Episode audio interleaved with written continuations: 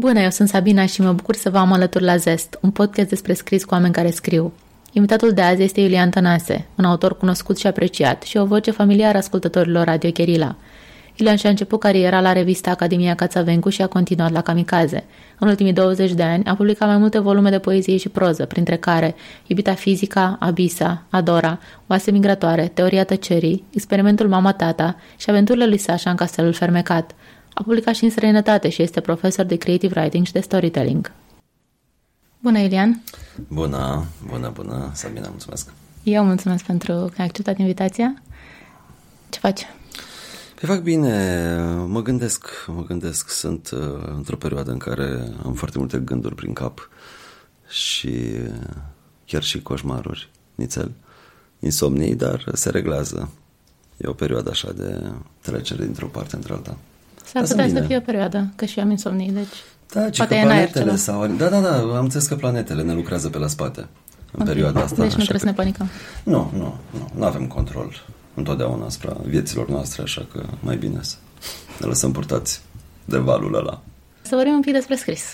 Sau un pic mai mult. Scris, da, ne vorbim sigur. Dar înainte de asta vreau să te întreb, când erai mic, ce vrei să te faci? Mai eu nu am o amintire precisă despre asta, dar s-a întâmplat odată să aflu chiar la radio, în direct, despre ce ziceam eu că vreau să mă fac atunci când eram mic, despre ce voiam să fac când, când o să fiu mare. Exact asta era tema unei emisiuni, făceam Războiul noaptea pe vremea aia și la un moment dat a sunat o tipă din Bacău. Eu eram în transa aia cu multă adrenalină. Și a spus că e Natalia din Bacău și ziceam, ok, Natalia, și tu ce ziceai că vrei să te faci când o să fii mare atunci când erai mică? Ce ziceai? Și ea a zis, tu ziceai că vrei să te faci tractorist. Era mama mea la telefon, în direct, eu nu am recunoscut-o, nu i-am recunoscut vocea. Și am aflat în direct la radio și m-am panicat puțin, că era mama mea, nu voiam să vorbesc foarte mult cu ea. Uh, și se pare că asta spuneam, că vreau să mă fac tractorist. Uh, am încercat să înțeleg de ce spuneam asta. Bine, sunt un tractorist ratat, pentru că nu am devenit uh, tractorist. Uh, probabil că mi se părea așa foarte cool să te plimbi pe drumurile alea de la țară, din sat, pe tractor. Era o senzație de libertate. Uh, omul ăla era singur acolo și se mai și legăna puțin. Avea un scaun destul de mobil uh, pe verticală. Dar uh, probabil că Asta este, asta este motivul și era foarte cool să te plimbi cu orice vehicul. Dar nu aveam nicio treabă cu scrisul, adică eu jucam fotbal, băteam mingea, deci eram foarte departe, nu-mi plăcea să citesc când eram mic. Ai fost chiar uh, fotbalist legitimat la echipă? Da, am jucat, am jucat în uh, adolescență niște ani. Ai adică terminat ASE-ul? Mai puțin. Terminat ASE-ul a fost una dintre erorile pe care le-am făcut în această viață, dar nici nu am pus mare preț pe această eroare, fiindcă oricum mi-am văzut de treabă, adică nu a contat foarte mult. Lucram deja la Academia Cațavencu, scriam... Nu, n-a fost, n-a, n-a contat, n-a avut nicio importanță, nu m-a blocat în niciun fel, că de fapt asta e important, să nu fii blocat de ceea ce faci. Și când a apărut scrisul în viața ta? Mai, scrisul a apărut într-o primă fază, îmi amintesc momentul destul de bine, dar a apărut așa din joacă și din frondă inițial. Sora mea, când era în liceu, a fost într-o tabără și s-a întors de acolo cu niște diplome. Participase la un concurs de poezie și câștigase niște diplome, câteva. Scria poezie sora mea, era cu trei ani de școală mai mare decât mine, cu doi ani ca vârstă. Și mi-am amintesc că era vară și se întorsese din tabără și îl chemase pe tatăl nostru, care nu era în ceruri, ci era în curte, îl chemase să arate diplomele. Și eu așa... Nu știu, m-am uitat, i-a explicat, tata era foarte impresionat de diplomele pe care le câștigase Simona, le obținuse și am zis ce mare șmecherie să scriu poezie și o persiflam așa, râdeam, îmi băteam joc și am spus, uite, este foarte simplu în realitate să scriu poezie și am luat un caiet și am scris la sfârșit acolo, pe loc am făcut o chestie cu rimă și am spus, uite, poftim, vezi ce simplu e. Nu era poezie, era o prostie ce am scris eu atunci. Dar nevoia reală a fost a venit și am simțit-o în liceu, prin clasa a zecea. Îmi amintesc precis momentul ăla, pentru că a fost o stare foarte intensă. Eram, stăteam în Bacău, la o gazdă, la o doamnă, și era spre, era începutul iernii, cumva, ningea, cred că nu știu dacă era neapărat prima zăpadă. Dar simțeam așa fiecare fulg, o vedeam ca pe, îl vedeam ca pe o ființă care cade din cer și aveam așa o stare destul de greu de dus, și atunci am scris un poem, era o prostie și ăla. Apoi în clasa a douăsprezecea, la fel îmi amintesc că mă întorceam la gazda alta la care stăteam pe vremea aia, de la un văr al tatei care avea istoria lui Călinescu aia mare și mă pregăteam pentru bac și nu mi-o împrumutau. Și mă întorceam așa și era o zluată pe jos în Bacău și la fel am avut o stare și am scris nu știu ce, noroi sau nu știu cum se chema poemul ăla, la fel de prost. Dar stările nu erau proaste, adică stările erau autentice, erau stări în care scriitorii scriu, poeții poețesc sau profețesc. Multă vreme am scris poeme proaste dintr-o nevoie reală. Și asta pentru că erau destul de proaste, pentru că nu aveam experiență la scris, nu citisem suficient. Și pe măsură ce am citit, pentru că asta, știi că asta trebuie să faci dacă vrei să scrii bine, trebuie să faci două lucruri, să scrii și să citești. Eu cred că mai trebuie să faci un al treilea lucru, să trăiești, să ai experiențe de viață, ca să ai de unde să-ți extragi substanța a ceea ce urmează să scrii. Deci cam, cam astea au fost începuturile, dar pe mine nu m-a, nu m-a deranjat, nu m-a deranjat. Mi-am dat seama de cât de prost scriam după ce am început să citesc autori care scriau bine și... Asta e, foarte bine, foarte bine. Dacă aș fi început uh, bine, adică aș fi scris impecabil la început și apoi din ce în ce mai prost, ar fi fost o problemă. Îți amintești care e primul text de care ai fost mândru? Care este ăsta la mine no, ieșit? Nu, no, nu, no, nu mi-amintesc, nu. Pot să spun care este prima carte de care, de care mi-a plăcut și mie, a treia mea carte. Mi se pare o, o carte bună în comparație cu celelalte și uh, m-am gândit de multe ori că mi-ar fi plăcut să fie prima mea carte, Iubita Fizica. Dar și celelalte două, Îngerotica și Poeme pentru orice eventualitate, au avut un sens al lor, pentru că eu am scăpat de un mod de a scrie, de un balast. Eu căram așa ca pe uh, un sac uh, cu nisip, căram în spate poemele alea și modul ăla de a scrie și de a vedea lucrurile, așa că a fost foarte bine că le-am publicat și am scăpat de ele, m-am debarasat, nu e nicio problemă. Este, din politețe măcar, scriitorii ar trebui să mai scrie și proaste. Din solidaritate. Poate. De breazlă. Deci, cred că scrisul poate fi învățat. E nevoie și de un talent sau poate fi învățat dintr-un cap? Talentul nu este opțional, adică trebuie să, să existe ceva acolo. Știi, devii talentat pe măsură ce muncești.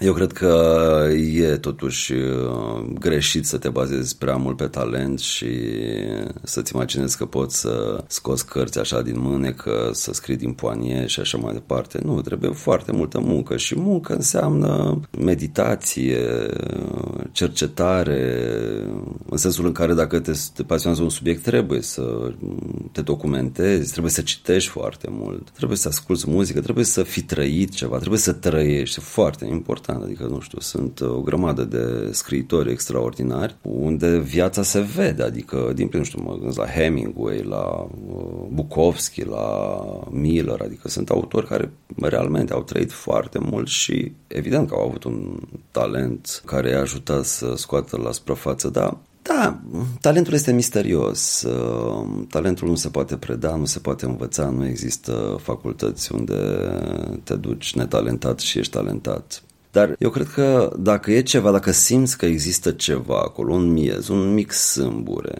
care, nu știu, te împinge la o reverie, la masa de scris, chiar dacă scrii o, o poezie proastă sau un text prost. Trebuie să ai grijă, trebuie să fii foarte atent la miezul ăla pe care îl presimți mai degrabă și să faci ceva, adică să te duci în întâmpinarea lui, să citești, să...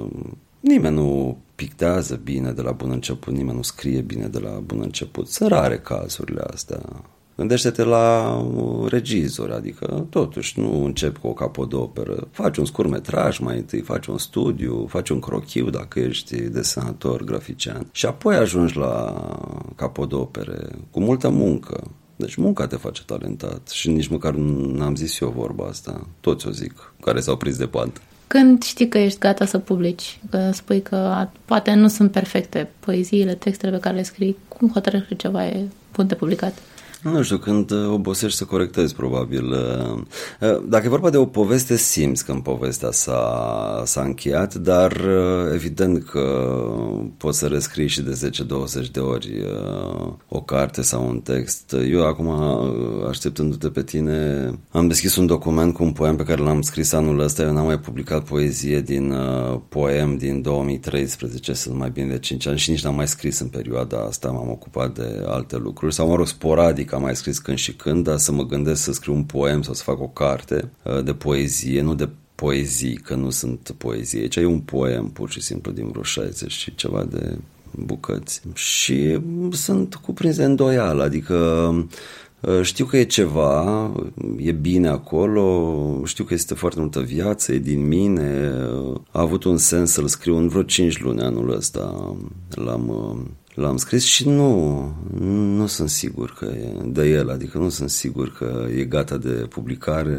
simt nevoia să revin asupra lui, să îl fac să sune bine, din ce în ce mai bine și așa. Mie îmi place să rescriu text, adică e ceva care nu mă obosește niciodată, pot să stau ore în șir și să lucrez la o chestie, nu știu, am o, o relație bună cu cuvintele și cu zona asta. Asta pentru că fac din pasiune lucrurile, știi? Adică nu simt nicio corvoadă, n-am nicio comandă de la vreo editură, de la Galimar sau de la Humanitas să am deadline până la data cu tare, știi? Și mi-am păstrat, mi-am păstrat scrisul ca plăcere personală, nu, nici nu știu dacă vreau să devin scriitor profesionist sau dacă se poate, știi? Cred că aș pierde exact plăcerea aia, știi? Și sau când am chef, scriu, că nu, nu. Dar ar fi o presiune. Așa că știi cumva, știi când îți sună, nu există, nu există niște criterii care pot fi enunțate după care gata, textul este. Textul niciodată, o poveste niciodată nu e terminată până la urmă. Oricând mai poți să bibilești la ea, poți să mai scrii ceva, să mai rescrii, adică pur și simplu te oprești, pentru că altfel ar continua la nesfârșit. Tu ții ateliere de scris și de storytelling, chiar acum cred că. Da, da, am început ieri, am început, da. Ce probleme vezi la cursanții pe care i-ai legate de scris sau cu ce se, de ce se lovesc ei? De ce le e greu să scrie? De ce... Nu știu, una dintre problemele pe care le-am observat e că după ce termină, de exemplu, un atelier sau un curs de scris la care primesc teme și își fac temele cei mai mulți, nu-și dau teme singuri. Adică nu au subiecte personale. Dacă eu le dau o temă, e ok. Dar după ce se termină, parcă rămân așa suspendați deasupra unui vid. Nu au subiecte personale, nu reușesc să identifice, să decupeze, să vadă în proximitate și în realitatea foarte apropiată subiecte care există realmente, dar nu... nu au nasul format. Apoi mai sunt probleme de construcție a textului, de vocabular. Oamenii își imaginează că atunci când scrii trebuie să folosești alte cuvinte mult mai prețioase, mai complicate, mai sofisticate, de parcă marea literatură ar fi făcută din cuvinte foarte mari. Nu, cuvintele sunt aceleași. Important e cum le folosești și cum le așezi într-o frază, într-o propoziție, într-un paragraf. Cred că lecturile... sunt deficitare, ar fi trebuit, ar trebui să citească mai mult și să citească nu doar ca simpli cititori, ci ca simpli scriitori, să zic, pentru că altfel vezi un text, adică ești atent la mecanisme, la frazare, la ritm și așa mai departe, în momentul în care citești din postura de om care scrie.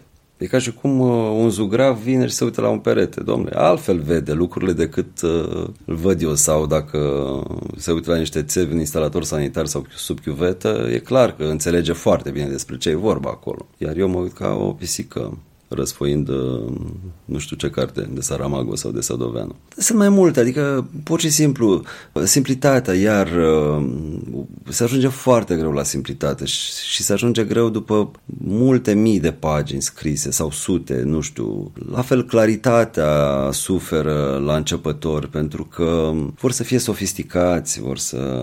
când de fapt lucrurile sunt foarte simple. X intră în cameră, vede nu știu ce și așa mai departe. Adică sunt niște lucruri care, dacă astea se pot învăța, se pot învăța, adică trebuie, poți să iei acte de aceste reguli care există. În manualul de Cambridge, de exemplu, de Creative Writing, există o listă foarte lungă de reguli importante pentru scris, care se aplică și în povestiri. Nu neapărat că trebuie să le aplici pe toate și în același timp deodată, așa, dar trebuie să știi de ele. Și pe măsură ce scrii, că doar așa înveți, adică nu e ca și cum poți să devii fotbalist sau tenisman la modul teoretic, citind cărți despre asta. Nu, trebuie să te duci pe teren și să lovești mingea, adică nu ai altceva. Deci nu citind cărți despre scris devii scriitor bun, ci scriind pur și simplu, pentru că nu o să-ți iasă de la bun început și nu trebuie să te panichezi, e normal să nu-ți iasă. Dacă ți se din prima, e suspect. Deci e ceva grav. Eu m-aș feri de oamenii care scriu texte bune din prima. E ceva ciudat cu ei. Au copiat de undeva. Da, au copiat de undeva, da, da. Au ofițuici din Saramago. Tu scrii în fiecare zi? Nu. No.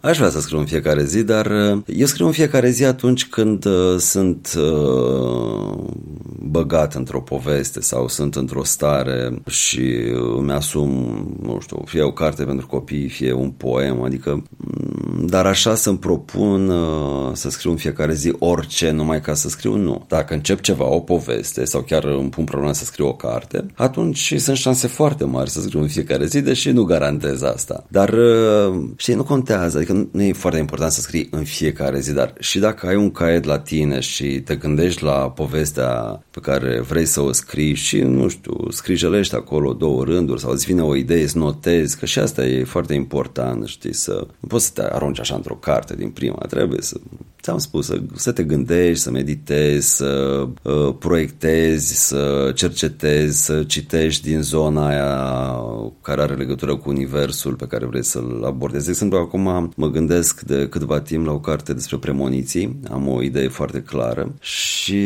uh, am ușinez zona asta, adică uite, am, uh, am o carte, am cartea asta a Anielei Jaffé, Apariții de spirite și semne prevestitoare pe birou, uh, inclusiv Jung trebuie să fie aproape, m-am înscris la un curs de tarot pentru că mi-a spus cineva că s-ar putea să-mi folosească.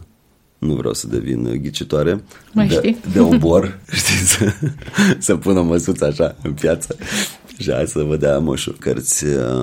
Și mă gândesc, adică mă interesează și chiar vreau să mă apuc. Asta ar fi următoarea chestie pe care vreau să o, să o fac și nu știu exact despre ce e vorba. Am o idee destul de clară, dar nu știu cum o să o scriu.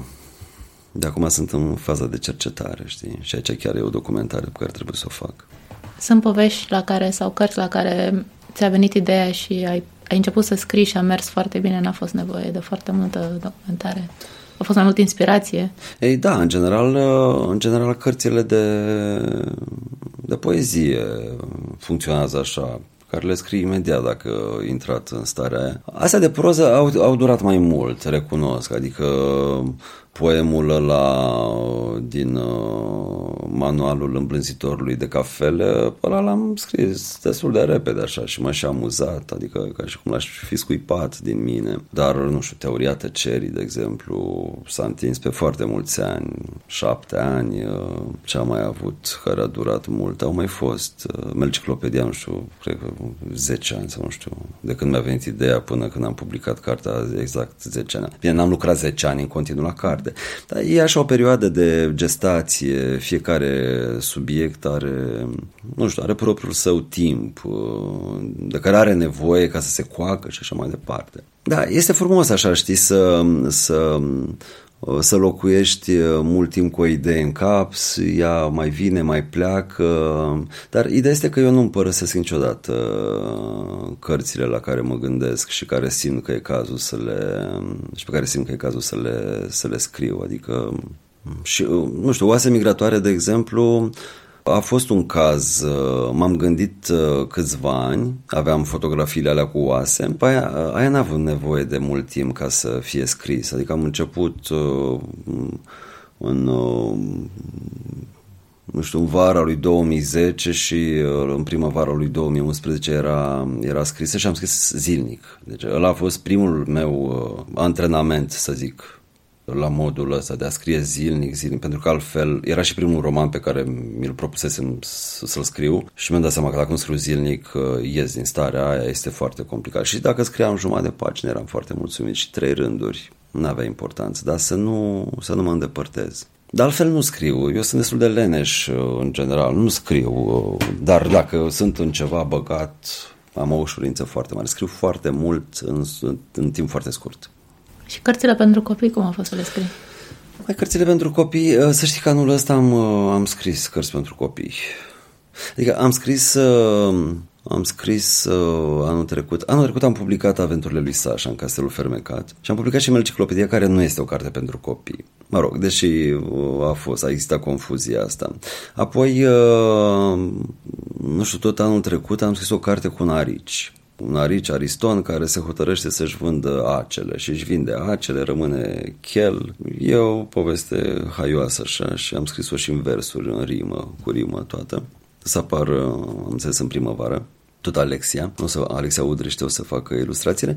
Anul ăsta, pentru că aveam Aristonul, care trebuia să apară anul ăsta de fapt, dar s-a dat peste cap calendarul la editură, am primit comandă la începutul anului să scriu zece cărți pentru copii în jurul lui Ariston. Fie în legătură cu ariciul, fie nu neapărat. Și mi-am pus, am, mi-am pus program foarte serios. Și m-am apucat să scriu, am scris-o de Paște, așa mi-a venit o idee, am scris despre un tărâm al uh, aricilor magici, nu știu ce. Am dat cartea la editură și Laura Câlțea mi-a zis că nu e pentru copii. Ok, asta e, nu mi-a ieșit. Hai să mai încercăm. Da, nu știu, cred că mi-a zis mie Laura că literatura asta de, uh, pentru copii pe care o scriu eu nu e doar pentru copii, nu e literatură pentru adulți, e pentru copii și nu e pentru copii și e, e foarte ciudat așa când, când ești la graniță, pentru că editorii se, se feresc de o carte care nu poate fi încadrată într-un gen foarte clar. Uh, după care, mă rog, am lăsat faza asta cu aricii. Și mi-a venit ideea să scriu, a fost comandă să scriu unul al doilea volum despre Sașa și am scris Aventurile lui Sașa în țara instrumentelor muzicale imaginare.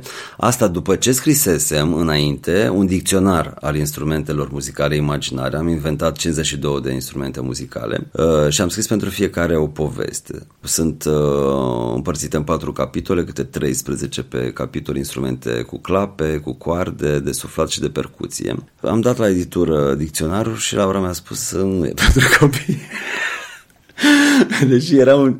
E cu rimă internă, mă rog, e scris într-un fel și mi se pare foarte amuzant. Și oricum, nu e pentru copii și am zis ok, hai să-l pun pe Sașa, că poate acelui dicționar îi lipsea tocmai o poveste, știi? Și am, l-am luat pe Sașa și am zis ok, hai să facem o căutare, să căutăm un instrument muzical în această țară pe care am inventat-o. Povestea a ieșit, cartea o să apară în două mii douăzeci, că așa sunt programate, deci am, și o să apară și dicționarul. Chiar dacă sunt, sunt cumva la... Dicționarul e la graniță. Bine, și Aventurile lui Sașa, dar nu, nu mă deranjează că până la urmă cărțile pentru copii trebuie să fie și pentru adulți și pentru părinți și am avut reacții extraordinare la Aventurile lui Sașa în Castelul Fermecat, adică mi-au scris o grămadă de părinți care au râs, au plâns. E ok, adică și vestea bună e că acei copii cresc, adică nu rămân copii. Pentru copii e bine să fie și pentru când ești mai mare. Ce zic copiii tăi despre ce scrii despre ei? Mai Sașa a râs cu lacrimi la, la aventurile lui. I-a plăcut, i-a plăcut. Și Adora. Bine, ei mai au o carte, Experimentul Mama-Tata. Ei sunt personaje acolo, eu doar am redactat acolo, am scris. Sunt dialogurile lor cu părinții, pe care încă iau, chiar dacă nu sunt împreună, în fine. Uh, și e amuzantă cartea, adică pur și simplu. La fel, aia nu e pentru neapărat pentru copii și pentru adulți, pentru că de fapt este un... Uh, eu așa am propus, uh, că m-am întrebat despre ce e cartea aia, ce e cu cartea asta. Și m-am gândit că de fapt este un mod de a interacționa cu copiii, de a dialoga cu ei, de a-i stimula atunci când își încep delirurile și tot felul de tâmpenii pe care le spun. Și ei trebuie încurajați puțin, pentru că starea asta o să se dilueze treptat și o să dispară după șapte opt ani. Copiii nu sunt la fel de interesanți ca aia de trei patru cinci, adică pur și simplu li se resetează mintea, așa devin mai conștienți. Dacă peste șapte opt ani ți-ar spune Sașa sau Adora că vor să fie scriitori, Sașa deja mi-a spus, Sașa mi-a spus că vrea să se facă scleitol. Eu am fost de acord, i-am zis foarte bine, asta facem, ne organizăm, te ajut și eu să scrii dacă e. Și apoi după vreme l-am mai întrebat și uh, l-am întrebat Sașa, mai vrei să te faci scriitor? Și l-a zis nu, dar era așa foarte necăjit, a zis nu, nu vreau să mă fac scriitor, dar nu știu ce altceva să mă fac. Mai povestit asta, e foarte amuzant. Acum nu știu, că n-am mai discutat despre asta. Adora e mai pe fashion așa, este mai divă, nu cred că o să piardă vremea cu scrisul. Nu se știe în zece ani. Da, nu se știe, da, eu nu am, n-am proiectat nimic în privința lor și asta este strict problema lor. Dacă o să aibă nevoie de ajutorul meu, o să fiu acolo lângă ei și atâta tot, adică și poate să încerce mai multe lucruri. Nu știi niciodată ce eu ziceam că vreau să mă fac scriitor, nici măcar nu știam despre ce e vorba. Spuneai că pentru tine scrisul e o pasiune și nu simți neapărat o presiune să scrii pentru a avea da, un venit. Nu, nu m-a obligat nimeni să scriu, știi, asta e frumusețea. Tot zic chestia asta, mă, din fericire nimeni nu ne obligă să scriem. În momentul în care ești obligat să scrii, primești comenzi, trebuie să dai o carte pe an sau o carte la doi ani, mi se pare, devine sufocant și nu mai poți să te bucuri, cred. Fiecare are ritmul lui. Da, e o pasiune și vreau să rămână pasiune, pur și simplu. E o pasiune pe care eu mi-am pus-o la treabă, adică n-am lăsat-o să fie, să rămână în statul de pasiune, și pur și simplu. Și e foarte multă muncă pentru a-ți întreține pasiunea, știi? Ca și cum ai fi pasionat de ceasuri și de Ferrari și, bă, totuși trebuie să muncești, adică ai nevoie de bani sau trebuie să-ți găsești pe cineva potrivit în acest sens. Da, eu muncesc pentru asta, în ritmul meu, am o grămadă de idei în cap și proiecte, sper să le fac, adică am două romane acum pe care vreau să le scriu. Am, am scris cam mult pentru copii în ultima vreme și vreau să mai scriu și pentru viitorii adulți, nu doar și actualii adulți. Și pentru mine vreau. Mă rog, deși există și un copil în mine care este destul de viu. Da, e, e importantă pasiunea. Adică, știi, atunci când ești pasionat de ceea ce faci, nu simți că muncești, pur și simplu ești acolo în universul tău, te simți securizat, ai autonomie, te simți bine cu propria ta singurătate, nu ai dependențe foarte mari de ordin, mai știu eu ce, emoțional, ești mai autonom, e adevărat, nu știu dacă e neapărat foarte bine, că ăsta, chestia asta poate fi interpretată și ca o formă de egoism și eu sunt acuzat adesea de egoism și de uh, recluziune exagerată și de o capacitate mare de a mă desprinde de oameni pentru că am universul meu, știu asta, lucrez, adică nu e nimeni perfect. Pe de altă parte, scriitorul are nevoie de o anumită singurătate, chiar dacă e relativă, da? De un anumit spațiu, de o anumită recluziune. Atunci când ești băgat cu mintea acolo, nu mai ai aderență la realitate, adică îți spun oamenii ceva și nu prea înțelegi ce, pentru că tu ești cu mintea acolo, dar ieși, adică din fericire nu stăm foarte mult în starea aia. Ai un spațiu preferat unde scrii?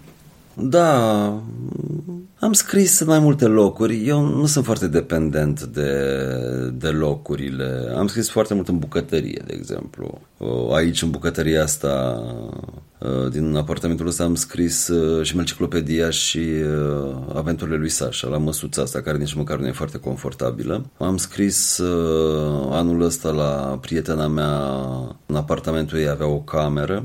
Mă rog, între timp m-am mutat la mine pentru că uneori viața te mai obligă să te muți, dar era o cămăruță, am nevoie de o cămăruță foarte mică, o masă foarte frumoasă din lemn cu scaunul ăsta și...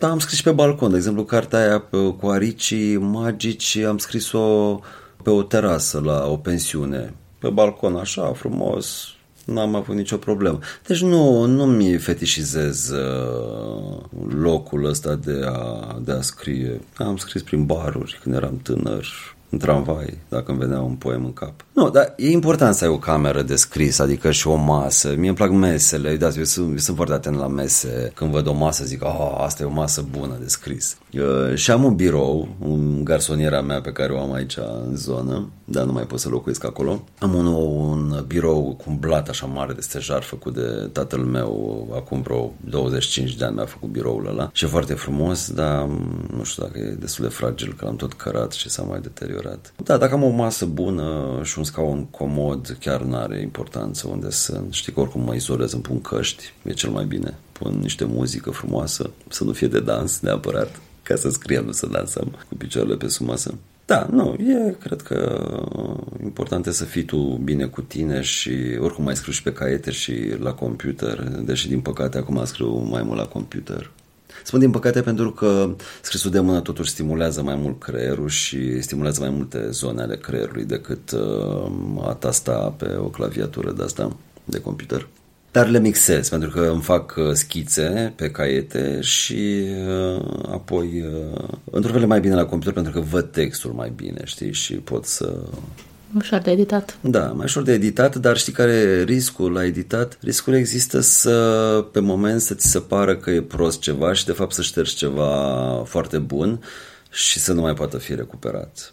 Pe când dacă ai în caiet, știi, ai șters, dar rămâne acolo. Și când revii, s-ar putea să vezi cu alți ochi. Eu când tai ceva, de fapt eu când nu tai, copiez mai jos și las paragrafele să cu, exact, în subsolul. Da, da, da, așa. Până și simt că am terminat, dar las da, tot acolo. Da, da, da, da, da. Da, și eu fac asta și e bine, e o idee bună. Cum ți se pare piața din România? Am fost la Obor acum de curând și sunt o piață foarte bogată. Am mâncat niște mititei foarte buni. Aveau și cărți la Obor? Să știi că aveau. Aveau, așa, n-aveau cărțărele, dar uh, mi-am cumpărat niște brânză, uh, niște tele mea de oaie foarte bună și am găsit uh, șuncuriță maramureșeană cu foarte multă carne, așa un strat gros de carne. Piața de carte, nu mă pricep la piața de carte, adică nu pot să vorbesc, nu sunt uh, editor, uh, mie mi se pare bogată, adică, ok, nu se compară cu piața din Ungaria sau cu, Doamne ferește, cu piața din Germania, dar oricum nici nu e piața de acum douăzeci de ani. Este clar că și cărțile arată mai bine, sunt traduceri bune, au, au apărut autori români foarte buni și de poezie, mai ales de poezie și de proză, adică e o ofertă, cumva este deprimant ca scriitor să intri într-o librărie, deci la Cărturești sau mai știu eu ce, în altă parte și să dai seama că ce rost mai are să publici tu când sunt atâtea și atâtea cărți. Dar uh, problema nu e, problema e că nu prea se citește, adică tirajele sunt mici, adică chiar nu poți să spui problema ca scriitor uh, să treci din scris. Tirajele nu sunt mari, nu sunt mari. La cărțile pentru copii, tirajele sunt mult mai mari. Nu neapărat că mi-am făcut un calcul, că eu, în natural, am scris și scriu pentru copii, pentru că sunt tată, sunt foarte imersat așa în universul lor. Gândește-te că la un tiraj de cinci sute de exemplare, la o carte de poezie, cam câte joburi îți trebuie ca poet ca să poți să supraviețuiești. Nu câștigi mai nimic. Așa că, dar nu câștigi mai nimic și pentru că, de fapt, există niște rădăcini în sistemul de educație. Nu sunt încurajați nici profesorii să citească pentru că nici salariile nu încurajează foarte mult. Deci, practic, de la educație, de la sistemul de învățământ pornește totul și e o problemă foarte veche în realitate, adică despre care nici măcar nu am chef să vorbesc pentru că mă și depășește și mă și plictisește. Adică. Dar probabil că, nu știu, așteptam un program, ceva de stimulare a lecturii. România educată, am auzit nu știu ce programe guvernamentale sau naționale extraordinare, nu s-a întâmplat nimic în realitate. Să fie un sistem de lecturi publice, bine pus la punct, cum e în Germania, de exemplu. Oamenii plătesc bilet ca să asculte un autor, să fie rezidenți, să fie burse, să fie premii. Noi nu sunt premii literare importante, premii care să-i ducă pe oameni să cumpere cărțile premiate, știi? Nu mă refer la Nobel sau... Mă refer așa, să fie un premiu atât de greu încât să, să explodeze vânzările uh, acelui titlu, acelui titlu premiat. Nu există și sunt multe de făcut. Din fericire sunt multe de făcut. Adică încă se mai pot face lucruri în România. Suntem atât de la început cu toate. Ți-a fost greu să publici primele cărți? Odată da. ce ai... Da? Da, mi-a fost foarte greu pentru că a fost foarte greu. Era în nouăzeci și nouă...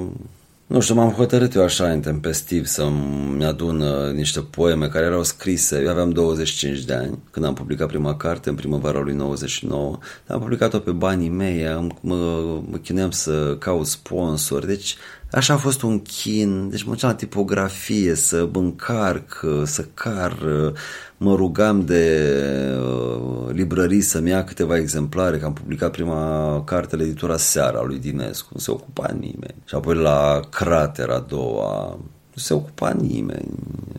Deci a fost foarte greu, foarte greu. Acum mi se pare așa, mi se pare, nu, nu vine să cred, deci termin o carte, o dau la editură, nu am nicio treabă. Este incredibil, da? Mă rog, a fost foarte multă muncă să, să ajung așa în faza asta. Dar eram un băiat tânăr, un băiat disperat să scrie și să publice și eu îl înțeleg pe băiatul ăla și sunt alături de el în continuare. Mi-e milă de el, recunosc, mi-e milă de mine așa cum eram în faza aia. Făceam drumuri, așa mi-a dat, când am lansat a doua carte, Poeme pentru orice eventualitate, deci mi-a făcut atâtea probleme O, o, o persoană de la acea editură. Măi, n-am avut, nu aveam carte, era ziua lansării, deci m-a dus cu vorba într-un hal, fixasem lansarea și nu aveam cartea tipărită. Deci a venit cu o oră, m-a albit. Cu o oră sau cu două ore înainte mi-a dat câteva exemplare să am la lansare acolo. Deci era groaznic, deci am trecut prin niște situații uh, foarte grele așa și până la urmă nici nu știu dacă merita tot, uh, tot chinul ăla. Nu știu, voiam eu așa să-mi văd, era așa o vanitate probabil. Poate face parte din procesul de învățare. Păi face, da, adică am învățat, dar pe de altă parte nici nu poți să ai control, că niciun editor nu se bate pe un manuscris de poezie, nimeni. Zice, băi, hai cumva ai niște poezii scrise să ți le public. Nu, pentru că nu se vând. Nu se vând. Eu am mai publicat și alte lucruri între timp și așa s-au mai vândut și cărțile de poezie, oricum nu în tiraje foarte mari și autorii, editorii n-au mai avut reticențe să îmi publice, chiar dacă știau că se vând mai prost, mă rog, deja se construise acolo o mică imagine sau o imagine mai cunoscută decât fusese cu ani în urmă. Oricum e greu, e, e chinuitor. Drumul e greu așa de la zero la nici nu știi cât. Au contat în procesul ăsta și părerile criticilor? Părerile publicului ți-au influențat felul în care ai scris? Da, da, evident că, evident că au contat. Dar, până la urmă, nici nu poți să scrii după cum vor alții sau după părerile altora. Tu scrii cum poți să scrii, în primul rând, dar evident că se lucrează, ca și cum ai merge la un... un curs de scris și primești un feedback. Acum depinde și cine spune ce spune. Că dacă nu dai doi bani pe părerea unuia, poți să zic orice, nu te interesează.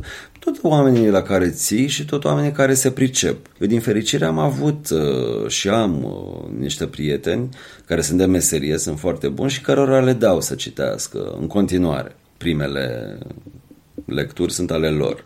Și mă interesează. Asta nu neapărat pentru că eu n-aș ști ce am făcut acolo. Știu, dar o părere în plus pentru că din afară se vede mai bine. Da, au fost o grămadă, deci au fost uh, critici care m-au ras, uh, unii care m-au ridicat în slăvi uh, și cel mai sănătos e să-ți pese în egală măsură și de critici și de laude, și de critici negative și de critici pozitive. Ei act de ele. Că n-ai, n-ai cum să fii indiferent, adică, ok, dacă zice unul, wow, ce chestie tare ai făcut... Te gâdi-le puțin, asta e problema, știi, să nu te lași uh, furat de laude, că e o mare capcană, e o mare capcană. Ok, te bucuri, că mai sunt și alții care au simțit că ai făcut un lucru bun, în afară de tine, pentru că tu oricum știi că ai făcut un lucru bun din moment ce ai publicat cartea aia. Dar uh, eu chiar am simțit că am, n-am scris o carte bună când uh, am debutat. Adică eu am avut o relație foarte tensionată cu Îngerotica. Uh, am publicat-o pentru că eram disperat, voiam să public. N-au fost uh, cronici rele, n-au fost nici cronici multe. Ioana Pârvulescu a lăudat uh, în suplimentul vineri al Dilemei. A avut așa, a scris câteva rânduri și mi-au picat bine. Uh, dar am avut o relație tensionată pentru că uh, scrisul meu a evoluat foarte rapid, adică a crescut, s-a schimbat, s-a, s-a transformat de la prima carte și mi-a fost groază să mai deschid cartea. Deci eu zece ani de zile n-am avut curajul să deschid cartea mea de debut, pentru că mi se părea înfiorător de proastă. Și apoi eram, mi-amintesc că odată eram la țară și erau niște exemplare acolo pe care le dusesem eu și am deschis. Și am spus, da, totuși nu erau chiar atât de proaste cum îmi imaginam eu. Dar am avut o relație așa, nici a doua neapărat nu era. Încercam, încercasem eu niște experimente, nu știu ce, au ieșit, n-au ieșit, nu contează. Important e că eu am învățat, de fapt am învățat de la mine în primul rând că scrisul se învață. Că dacă cineva scrie prost la început, nu înseamnă că o să scrie prost toată viața. După cum și invers, dacă scrie bine la început, nu înseamnă că nu se poate tâmpi sau să o ia pe arătură, pentru că, nu știu, se întunecă mintea, vanitate, ego, tumaci, orgoliu și așa mai departe și să nu mai fie ok sau să intervină o lene mentală, știi? Și se pare că orice ar scrie este extraordinar și eu nu cred că orice scriem este extraordinar. Doar așa, pur și simplu, că suntem noi X sau Y. Nu e adevărat. Suntem începători cu, prima, cu fiecare carte pe care, nouă pe care o scriem. Suntem începători de la zero e. Deci nu, nu mai știm nimic. Nu mai știm nimic. Adică nu, chiar nu te ajută că ai publicat nu știu ce cărți în momentul în care te gândești să scrii o carte pe un cu totul alt subiect decât cele precedente, cu un alt limbaj, cu altă retorică și așa mai departe. Ești, ești începător ca oricare altul. Doar că ai un pic de experiență. Și creierul oricum nu ți l-a tăiat nimeni, adică practic e cât de cât întregime acolo, în cutie. Tu scrii foarte mult și pe Facebook și multă lume... Hai să ales că publică, nu, uite, n-am, nu? Mai, n-am mai scris acum, n-am mai nicio postare de...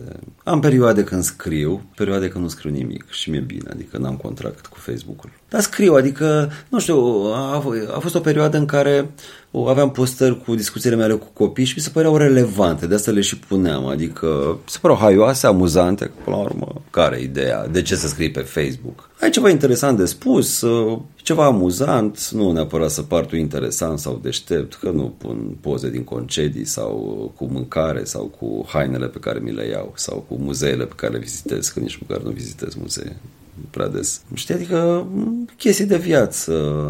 Da, știi, eu făcând emisiunea la radio, eu cumva îmi fac plinul acolo de haz, de frivolitate. Facebook-ul și radio-ul sunt complementare, dar nu țin neapărat să scriu pe Facebook dacă n-am nimic de spus. M-am revoltat atât de mult despre situația politică din România și m-am agitat atât de tare și m-am acrit și am fost foarte reactiv de foarte multe ori încât acum nu mă interesează în perioada asta. Pur și simplu nu mă mai interesează, m-am întors la ale mele, am ce face, am tremurat destul prin piețe, la proteste și ok, că nu o să fie cazul, o să fiu din nou acolo, dar e bine să ne mai întoarcem și la noi înșine, că totuși avem o viață și trebuie să ne ocupăm de ea. Ce mai citești zilele astea? Sau nopțile astea? Mai uh, am citit săptămâna trecută uh, Să nu mă părăsești de Kazuo Ishiguro, care m-a rupt. Deci o carte foarte bună, foarte... E, e o distopie, dar nu e o distopie din aceea la care să se vadă cusăturile convenției uh, distopice, știi? E pur și simplu, e vorba despre niște copii care sunt aduși pe lume doar pentru a deveni donatori de organe la maturitate. Și este foarte trist, pentru că ei află, ei sunt clonele unora. Și asta este povestea, este sfârșietoare. Mi-a plăcut foarte tare. Uh, și acum frunzăresc. Uh, l-am cunoscut la Filit uh, toamna asta pe Jon Kalman Stefansson, un islandez, care are o trilogie, trilogia Fiordurilor, cred că se cheamă, și am început Între cer și pământ. Este foarte poetic. Uh, Și altfel citesc o grămadă de chestii pentru că aș vrea să renunț la lecturile mele de plăcere și să mă concentrez puțin pe studiul ăsta, pe premoniții. Mă duc joia la tarot, la cursul de tarot, înțelegi? Și pe zona asta mistică și trebuie să cercetez jurnalele, mă rog, caut jurnale de autori morți, doar de autori morți mă interesează, ea vii să fie sănătoși, să mă aștepte. Și fac o cercetare pe, pe zona asta și aș vrea să scriu o carte care o să fie fiction, non-fiction. Nu știu exact. Și citesc, am o grămadă de cărți pe aici. Am citit despre storytelling, apar pe la Publica. Îmi plac cărțile astea de la Publica foarte mult. Da, e, e o editură extraordinară și chiar am o relație bună cu ei. Îmi dau, uite, aș vrea să citesc Ken, Ro- Ken Robinson. Sir Ken Robinson, asta pe educație, mă interesează foarte mult. Visam într-o vreme să fac o școală privată, o școală vocațională, n-am renunțat la vis și îmi place foarte tare acest tip, pe care l-am văzut la TED, cum l-a văzut toată lumea, că e celebru. mai celebru decât noi, care nu suntem celebri. Încă? Și nici, și nici nu trebuie, Doamne ferește. Păi nu, că te dă peste cap celebritatea. Nu mai poți să faci nimic. Uite, iei premii, străinătate, trebuie să te îmbraci la costum, spui cravată, călătorești cu avionul. Bravo. Nu mai ocupi de lucruri serioase. Să mergem piața la Obor, adică? Dar să știi că mă duc la Obor, exact după discuția cu tine, mă duc la Obor, trebuie să mă întâlnesc cu o prietenă, să vorbim despre un eveniment și uh, mă duc să mănânc niște mititei. Bună idee. Păi îți mai pun o singură întrebare atunci să te las să mănânci mititei. Dacă ai putea scrie un mesaj pe un panou publicitar mare, văzut de zeci de mii de oameni, sute de mii de oameni, ce ai scrie? Ai, nu știu, nu știu, aș scrie, aș scrie un vers tâmpit sau... Um... Eu am, am scris uh, Oase Migratoare și am și folosit acolo la Facebook, știi, o propoziție care te definește. Am scris uh, sufletul nu trebuie să se coboare la mintea omului. Că așa aș putea să zic, uh, fii tu însuți, însă-ți, urmează-ți visul, îndrăznește să crezi, mândri că suntem în viață, când ți-ai făcut ultima ecografie. Nu știu, adică sunt o grămadă de tâmpenii pe care poți să le... Tu știi ce ai mâncat astăzi? Și așa mai departe. Da, nu, în zona vocațională. Am, am scris texte vocaționale.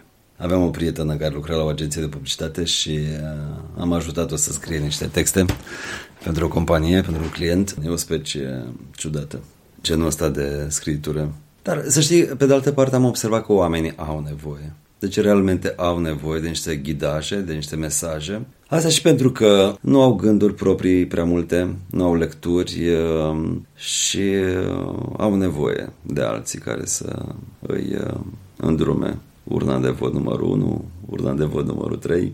Și oamenii au nevoie, unii au nevoie să li se spună ce să facă sau cum să gândească sau ce opinie să aibă, pentru că singuri nu prea reușesc să discearnă. Da, nu-i problemă, că există Dan Puric pentru asta, există Cristian Tudor Popescu, Coelho, Osho, care a murit, dar nu contează că el e viu în inimile noastre. Sunt o grămadă de învățători de la care putem să furăm, că numai așa se învață furând, mai ales în România. Să înveți să fii bogat furând de la alții. Mi se pare o notă optimistă și bună. Da, da, un sfat de final foarte bun. Da, putem să încheiem. Bine, mulțumesc. Mersi și eu, Sabina. Ceau.